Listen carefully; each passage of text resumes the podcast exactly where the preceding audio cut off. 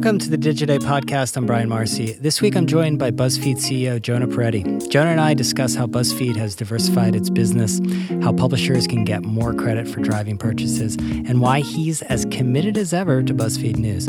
One note we recorded this episode a couple weeks ago prior to the acceleration of the coronavirus spread, so this is one place you won't hear discussion of it. Hope you enjoy it.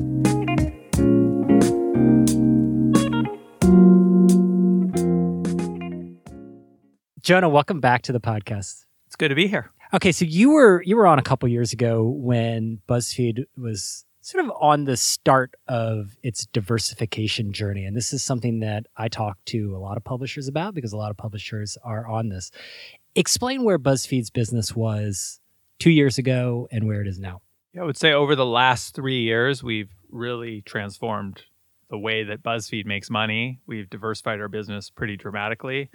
Um, so it, three years ago, the business was mostly sponsor content. Seventy percent of our business was native advertising. Yeah, and this year it will be twenty percent.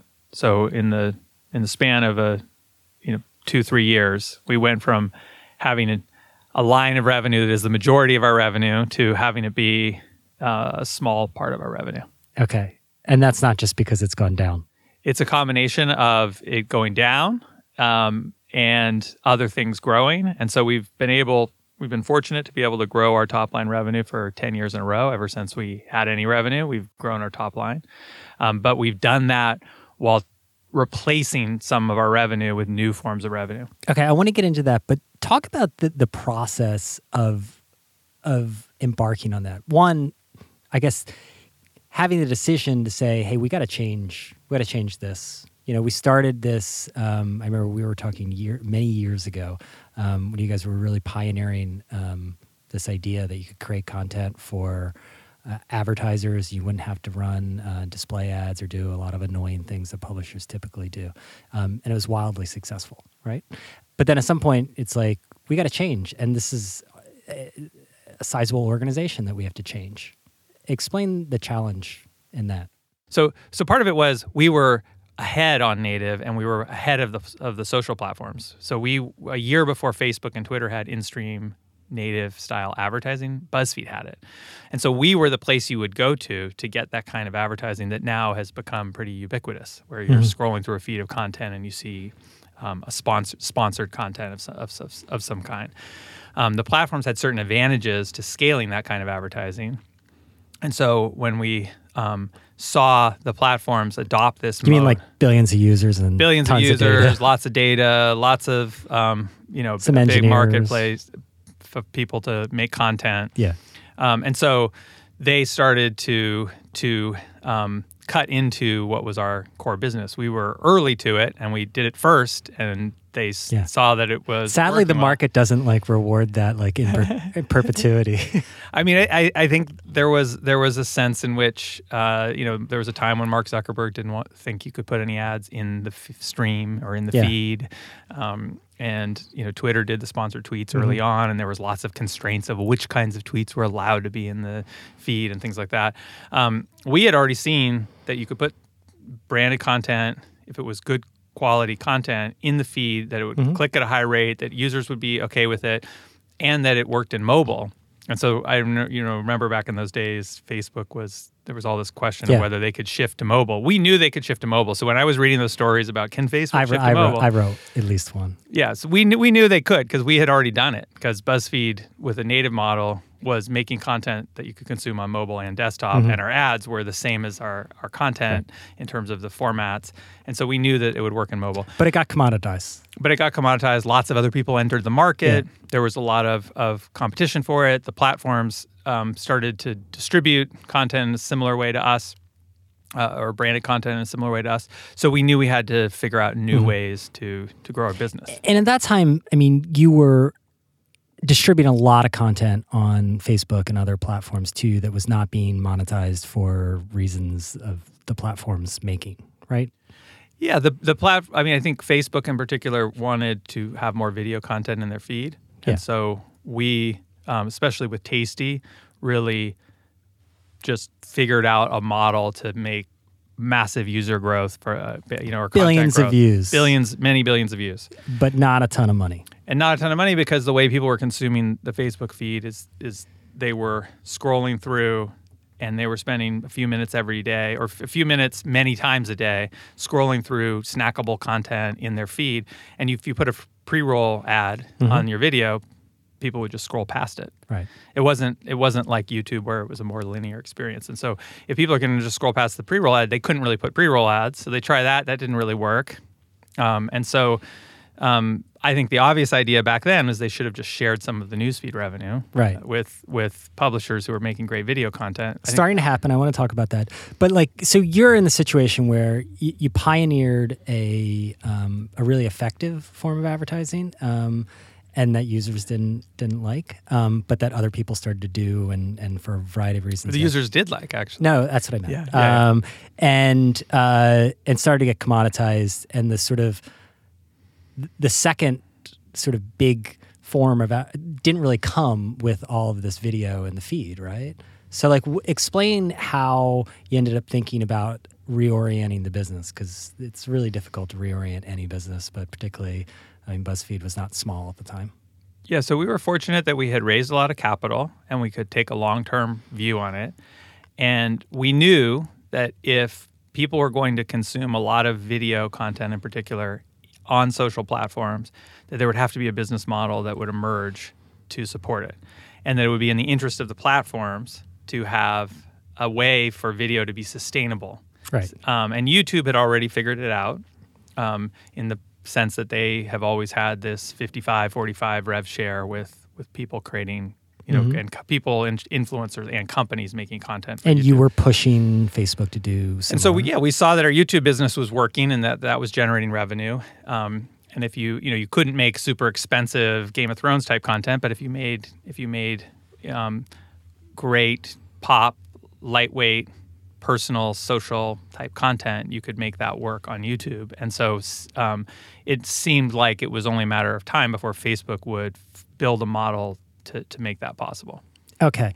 But you don't want to bet the business on on on what Facebook does, right? I mean, you, you got to take control of your own destiny to some degree, although I know that doesn't really make sense. I, I, I mean, I think you do want to bet uh, the business on where you think the ecosystem as a whole is going. And to me, it felt like the ecosystem was headed towards distributed media across many different platforms. And to me, it felt like we would be able to build a profitable media network that re- reaches hundreds of millions of people. And that if you had that kind of scale and you were across many different platforms, you would be able to build a good business. And we saw that play out over the last couple of years. So, what were the steps along the way then? you have a much more diversified business now than you did three years ago. That's for sure. At least in your your note that you shared recently. Yeah. So so part of it was the media network and building out a media network. In the early days of BuzzFeed, we would make content and would make almost no revenue from the content, and then we do native advertising. We'd make our money that way.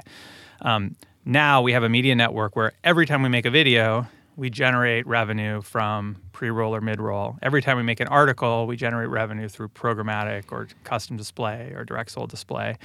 And overall, that works out to about um, 150 million in revenue. And it costs us less than 150 million dollars to make all Sounds that like con- on that content.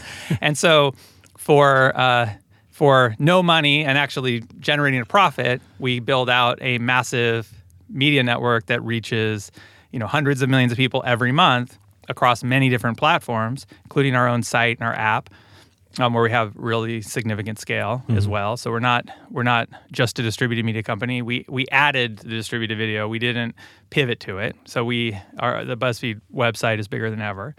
Um, and Tasty now has a site. BuzzFeed News has a site. Um, we have apps for both BuzzFeed News and for for Tasty. Um, so we have big owned and operated and a big distributed business. About 150 million in revenue that is generated just from adjacent media. And um, mm-hmm. in the course of distributing our content across all these platforms, we generate enough revenue to more than pay for that content. Then that network gives us the ability to generate additional revenue in, and build other businesses.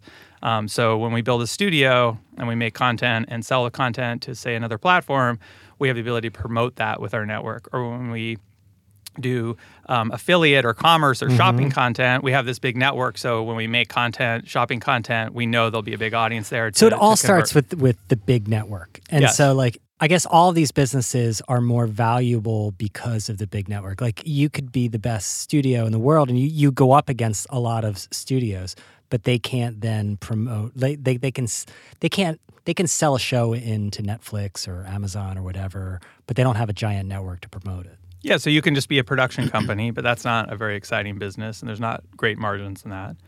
Um, but if you um, like, we we um, have a really interesting partnership with with this company Eko that makes interactive video products, and when they partner with us, they get great creative and great shows, but they also get a partner who can help distribute those shows and reach reach big audiences. Um, so putting those two things together allow us to do things that you wouldn't be able to do without that that big network. Okay. How about on the commerce side? I mean, because there's a lot of publishers getting into commerce. I mean, you guys um, definitely experimented a lot, I think, in this area. Um, but explain how much that's growing and how important that is in uh, going forward. Yeah, so so last year we we drove um, about half a billion in in directly measurable sales transactions um, downstream from all of our our commerce. Um, um, so you efforts. drove. You mean people clicked on things on BuzzFeed and then they see a gift guide, they see a, a interesting roundup, they click through. Did you make money off of that whole five hundred million? Yeah, so we get a, a affiliate commission on all of that revenue. All of Okay. Um, so it's not we're not we didn't make that much revenue ourselves, but we we made a you know a, about a yeah, ten, yeah. about a tenth of it in commission. But you're getting you're getting money off that. I mean, it's one thing. Like, look, you were creating tons of attention on on Facebook with the videos, but you weren't making any money off it. Not yeah, no, it's a great it's a great business, and that's it's very high margin revenue that comes that comes back to us. Mm-hmm. Um, and the reason we were able to do that is we had this big network. We had lots of people who love BuzzFeed content. We because we had a focus on making shareable content, we thought a lot about how people take action. How does content inspire someone to do something? So in mm-hmm. early BuzzFeed, it was inspiring someone to share something with a friend. Now we took that same data driven approach to say, can we make something that inspires someone to buy something or transact or go on a trip? Um, mm-hmm. We have a, a, really interesting partnership with Hilton um, where we are doing travel content and then when people are inspired to travel they can directly transact yeah book a and hotel. Th- this is like you wrote about this about sort of narrowing look google's gotten a ton of credit because um, like when you search you know for something they charge the advertiser to to be at the top of the search results. It's wonderful. Like, why build the road when you can just put up a toll booth, right? I mean, yeah, it's good it, business. I mean, it's it's always easier to take credit for something than it is to do something. Yeah, this know? is the age old uh, internet problem where th- those harvesting demand are um, overcredited versus those who are creating the demand. I think in a lot of ways. Um, but ex- explain a little bit um, how the commerce business is more than just an affiliate links business. Yeah, so uh, part of it is um, curating the infinite choice on Amazon and and yeah. at Walmart and at other places where um, now everyone is used to having everything available and at their fingertips online. And if you can create a trusted curatorial lens on it and help people discover new things, that's really valuable. So that's the basic affiliate yeah. business. And then in addition to that, we have things like the Tasty brand, which we can license to have 100 SKU lines of pots and pans at, at every Walmart in North America. And so when we're making a Tasty video, it's using a cookware that you can buy at a Walmart, and we're getting a mm-hmm. cut of that as a, a, since they're licensing our brand and partnering with us. Which is a better like margin business? Um, they both are pretty close. They're bo- they both are pretty close to 100% margin businesses. Okay. Licensing, you're you're getting, you know, pretty much 100% margin revenue back, and affiliate, you're you're you're you know getting paid a commission yeah. back, and it's similar to programmatic revenue, you're where it feels like 100% margin revenue. Okay. Now, of course, there's a lot of people taking money along the way, and and when we sell a pot and pan, a lot of other people have to get yeah. paid, and you know. But in terms of the the on a, as a technical matter, the money that comes back is money mm-hmm. that the company gets to invest and keep and use to to build their business. So BuzzFeed started really with your own like experiments about you know what causes people to share things and you know the the data science behind that. How hard was it to sort of reorient that to like what what makes people buy stuff? I, I think a lot of it was similar um, in that we are we we have a lot of really creative people who are making content and we want the content to be used in people's lives and that might mean sharing it with a friend and building a social connection with someone else. Mm-hmm. it might mean um, cooking something for yourself or your friends or your family so with tasty we have this flood of of tips of people modifying the recipes and sharing tips with each other about how to cook food um, it might mean that you're you're actually buying a pot or a pan or a product to to do the cooking. With Tasty now in the Tasty app, any recipe you can click a button and it puts all the ingredients in a shopping cart that you can have delivered to your house from Walmart or or picked up at a Walmart store.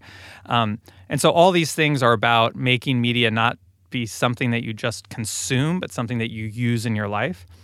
Um, and so we have taken this same data driven approach to making content where you combine the art and science, the creativity, plus the the mm-hmm. data side, and we have expanded other parts of people's lives. And so it's not that we're just now only focused on getting people to buy things.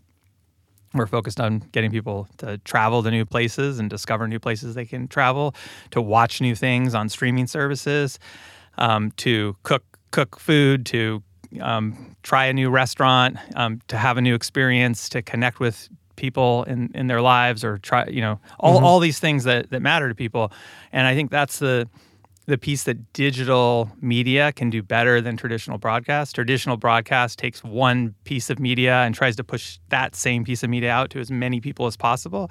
Digital media can be more intertwined with people's lives and mm-hmm. being the level, you know, being the switchboard for content for, for commerce and culture, being the, the type of content that causes people to have a spark where they say, I want to try something new or do something or go somewhere. You know, that's what's always been most mm-hmm. exciting to me. And now we can do that in a deeper level because the internet has been starting to mix with the real world more and we can yeah. actually see all the data. So how can you get credit for that though?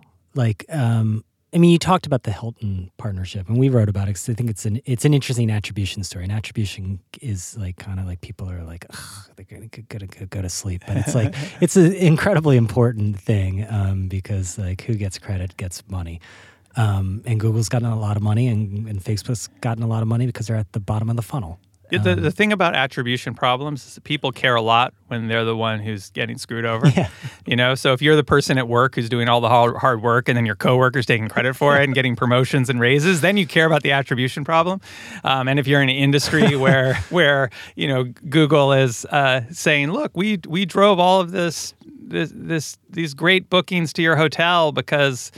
Look at all the search data that's converting to people booking your hotel when actually there was an article or a video or, mm-hmm. or some content that was made by a, a publisher that inspired right. someone to go on the trip, then but the publisher is, gets pretty upset right. and is like, dude, you're just taking credit for the, all the work I'm doing. But it's an age old problem. So why is BuzzFeed going to solve it or how is BuzzFeed going to solve it for, it for itself? The, the biggest way, the reason why it's solvable now is that the the marketing funnel is getting squished in mobile and people are going from inspiration to transaction much more quickly. So we're solving it because we're already driving half a billion in GMV from our affiliate and commerce business. We're getting that last click. Mm-hmm. Uh, and the reason we can get the last cl- click is that we're inspiring people and they're transacting in such a short window that they're not pausing and then going and doing research on Google or buying it somewhere else okay, or so walking b- into a store. They're just doing it when, when okay, so you striking. can be because I think for years publishers have been complaining about you know last click, last click, last click, last click, and you're saying now publishers can benefit from last click.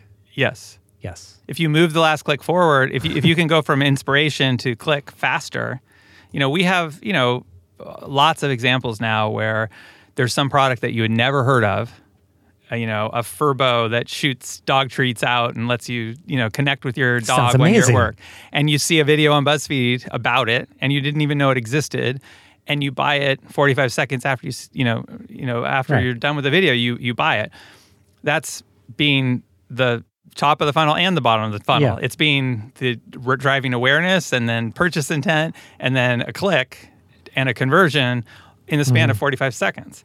And so if you can do that that's one way a publisher can solve it. The, and, and and BuzzFeed has an advantage doing that because of our scale and our reach and the engagement level of our audience and the way that they are used to using our content in their lives and sharing content with their friends. Like all of that helps us be better at going from that mm-hmm. inspiration to conversion.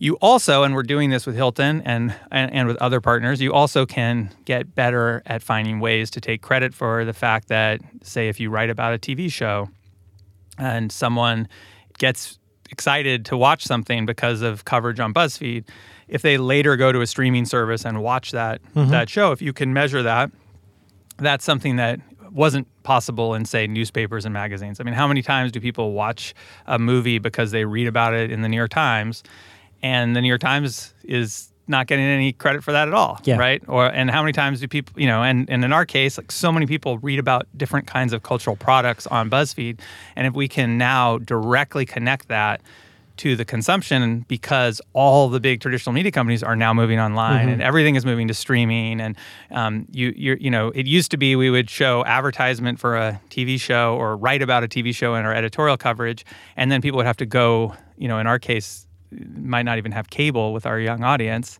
and can't even watch the show.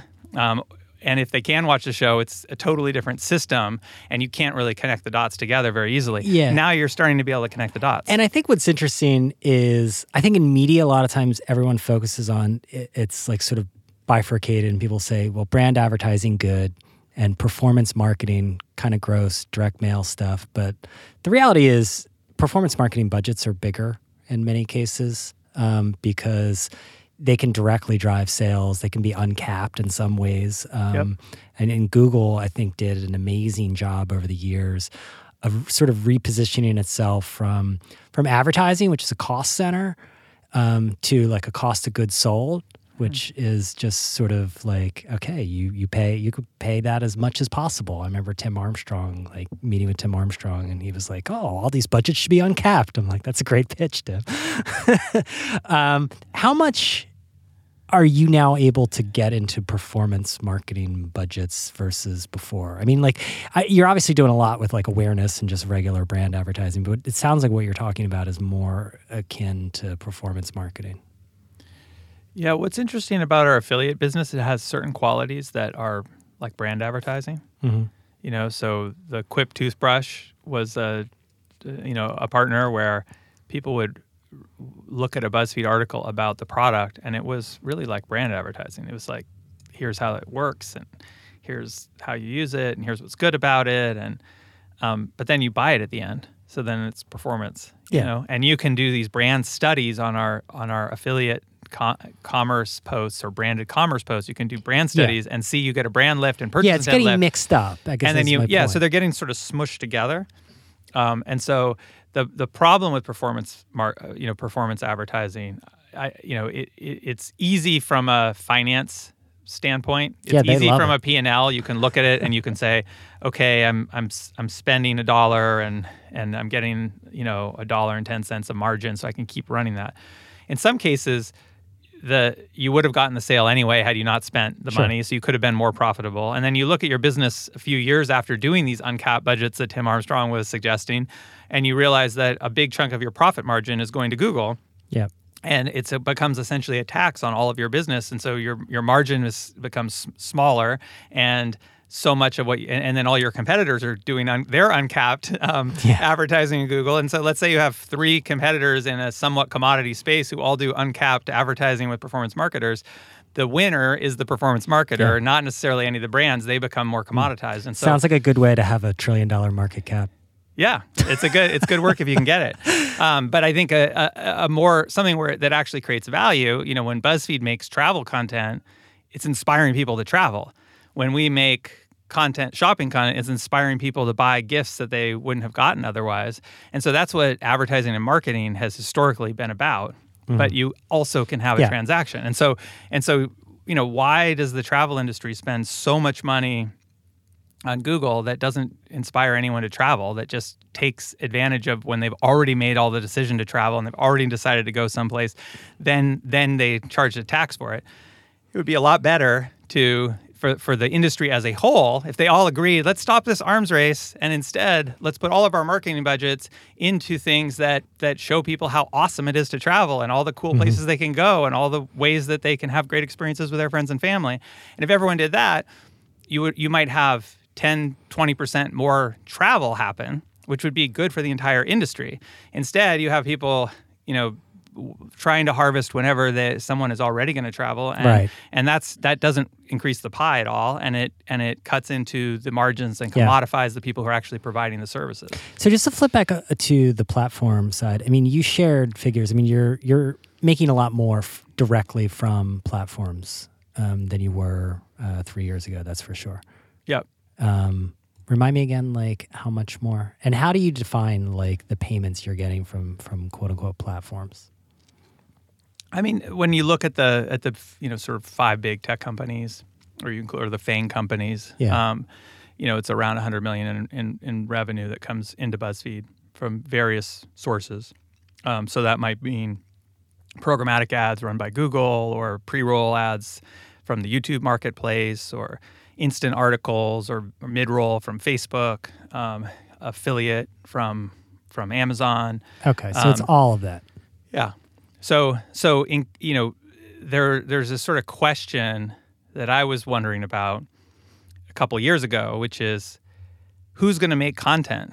Because the big tech companies don't seem to want to make content, mm. but uh, you know YouTube is full of videos. Someone has to make them. Facebook is full of, of articles and and and and videos. Like who's going to make those?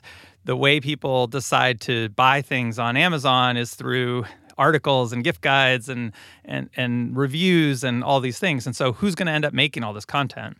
Um, and if the traditional media, you know, especially print, kept being under pressure um, and shrinking, and digital, even digital media having tough, some tough years, and less content was being made, and yet these massive, super profitable companies that need lots of content, and everywhere you go, people are saying they need more content. You yeah. know, you talk to all these different tech companies from you know Twitter to Airbnb to Snap to Facebook to you know, and everyone's like, oh, I want content about the stuff that we're doing and I need content for my platform and content is one of the big reasons people are coming. So mm-hmm. there's this weird imbalance in the marketplace where there's just tremendous demand and need for digital But you're saying there's still there's still an imbalance there's still an imbalance, but it's it's that's why like in that memo that where, where you see this yeah. increase in spend from these big platforms on content is well, that it's from a small level, right? It's from a small level, but it's you know it's it's it's getting to be. Um, it's getting to be significant. I mean, I know you know, hundred million dollars is not that much for, you know, Google or Facebook or Apple, um, but spread across dozens and dozens of partners, um, so are you pleased? Are you like mildly pleased? Or you... I'm just I just am pleased that the idea that there's this imbalance and that it needed to be fixed and that there was going to start to be movement on big platforms that need content paying what do you for th- content. What do you think? What do you think? I'm happy that that shift is happening. I'm happy that it's moving in that direction, and I'm happy that I wasn't insane to think that companies. Robert Thomson would, was out there. He was he was talking about carriage fees and whatnot. I don't think we've gotten there yet, but well, Facebook is basically paying a, a carriage fee to news organizations in the sense that it's not a rev share. Yeah. It, they're paying money to have the ability to take syndicated content. That I'll ask a know, question you probably won't answer, but um, I'll do it anyway. How much is this driven by all of the pressure that they're under um, on other fronts? I mean, they're fighting titanic battles. I mean, there's there's there's regulators in Europe who want to like um, dismember their companies and whatnot. Um, and this seems like a convenient way to um, at least you know make publishers a little happy, happier. Like they're trying to buy good press or something like that. Yeah, I can see in in in, in uh, these I mean, companies uh, thinking, "Oh, just cut the check."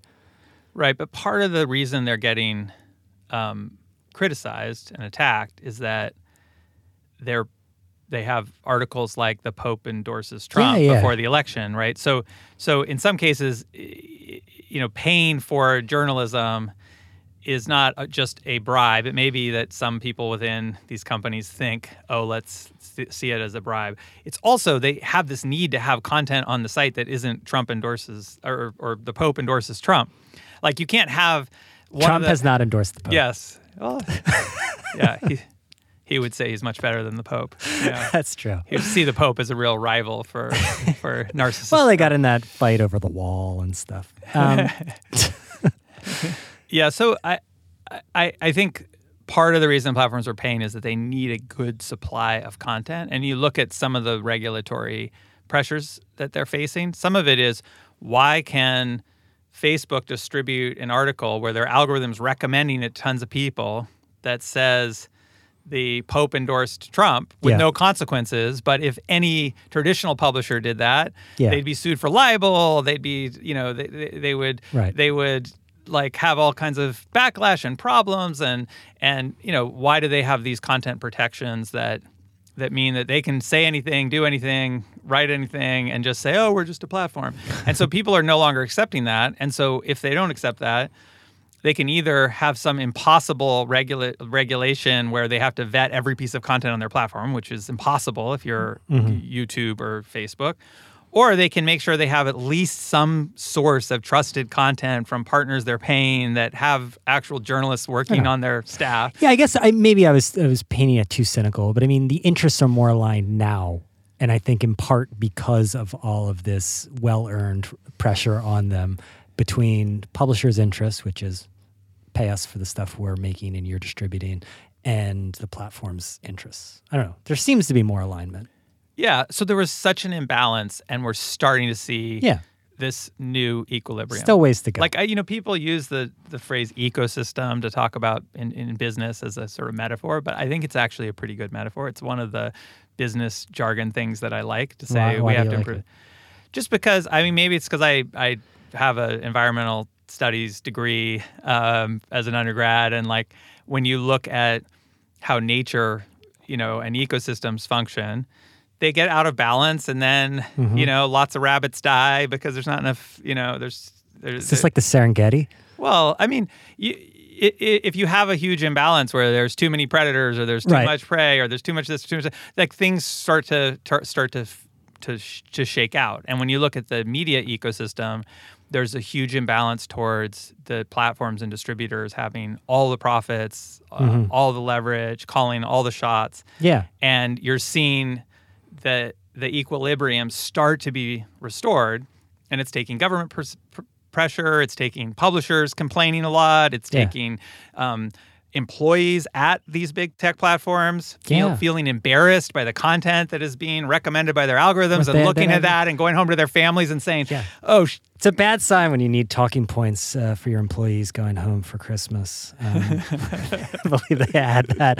Uh, so, final thing is is news. I mean, the, the age Ben Smith is is leaving. Um, you're still committed to news. yeah totally Why? Explain to me why news makes uh, even if you you have a personal sort of belief in it like what why does it m- make sense for the business now versus when it started? Because I, I feel like when when buzzfeed news started buzzfeed sort of needed a little bit. It was like oh cat listicles and stuff like this and it needed some sort of you know legitimate to be legitimized for the business at the time. It just helped. It was a nice halo effect. I don't know if the case is as strong now so you're you're you're you're advocating against buzzfeed news I'm not advocating against it. I'm I'm a neutral observer, but I'm I'm I'm asking you to I- I think explain any- I- why it's important for the business now. Well, well, to you know, to the point we were just talking about, I think there is a model for news where, as as a lot of news organizations move behind paywalls, and a lot of the public gets their news from Facebook, from YouTube, from these free, open social platforms. Mhm.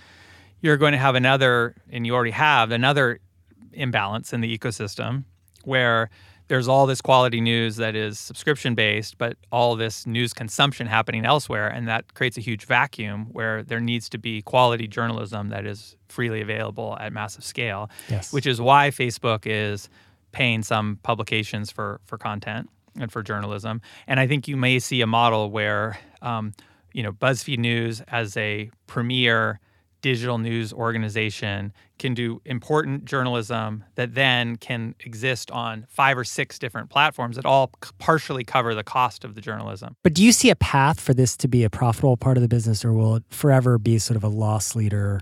Um, Well, look, by like ear- earlier I said that BuzzFeed's media network generates uh, about 150 million in revenue, or Mm-hmm. last year about 150 million in revenue, and costs less than that to produce all the content. That includes news. Sure. So so already, if you look at BuzzFeed's media network, it is better than break even.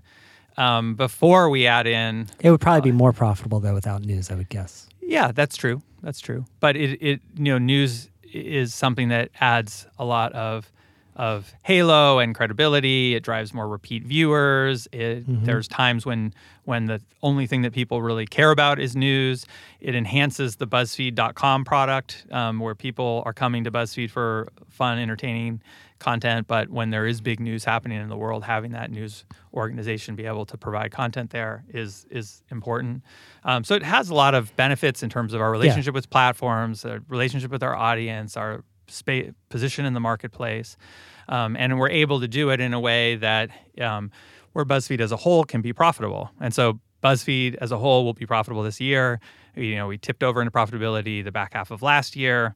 Uh, and so if we can run a profitable global media company at scale, um, you know, having a news division that is strong and and contributes a huge amount to the company. I'm not trying to convince you to close it down. This is the thing. Whenever, you, whenever, you, whenever the people who are most skeptical about news are often people in the news industry, you know, or journalists and people who- where there's a there's a kind of gallows uh, humor and, Well, a, and a pessimism because it's been it has been brutal in the news industry, and so many journalists have lost their jobs, and their managing costs has been has been a brutal thing for a lot of of of, of companies. Um, but news. Um, news is really important and i think when you see an imbalance in, in the ecosystem where where subscription is becoming um, the model that lots of quality journalists you know quality news organizations are using but the public is still getting their Right. news from these free platforms you have to fix that imbalance and when you are providing something that is desperately needed by the public and by the audience and by um, the, you know the marketplace it will be a good business eventually. It and always- and the business model is i mean obviously it's in in the works when it comes to news overall because i get what you're saying when you know the new york times and and and all these other you know very um marquee publications are behind paywalls. And then you've got the the pope endorses trump non-news um, that's on facebook and other platforms there's a question about like what what's going to be freely available but i wonder like i guess my question is then what does the model look like it's like okay some payments f- directly from the platforms the programmatic advertising will do some but yeah, advertising is is is part of it. Payments and syndication fees is part of it. okay so you see a pathway then for this to be profitable ish Yeah, it doesn't even need to be profitable. It can be close. To, it can be you know close to break even, lose a little bit of money, and BuzzFeed as a whole can be can be nicely profitable. okay i'm gonna leave it there jonah All right. you don't have to close down buzzfeed news Okay. okay thanks so much Thank you. Thank you all for listening. Hope you enjoyed this uh, conversation I had with Jonah. We will be back next week with a new episode. Um, in the meantime, um, please do leave us a rating and review. We like to have those. Um, supposedly, it helps this podcast be discovered. And uh, if you really liked it, we'll share some of the some of the nicest ones with you. We will be back next week with a new episode.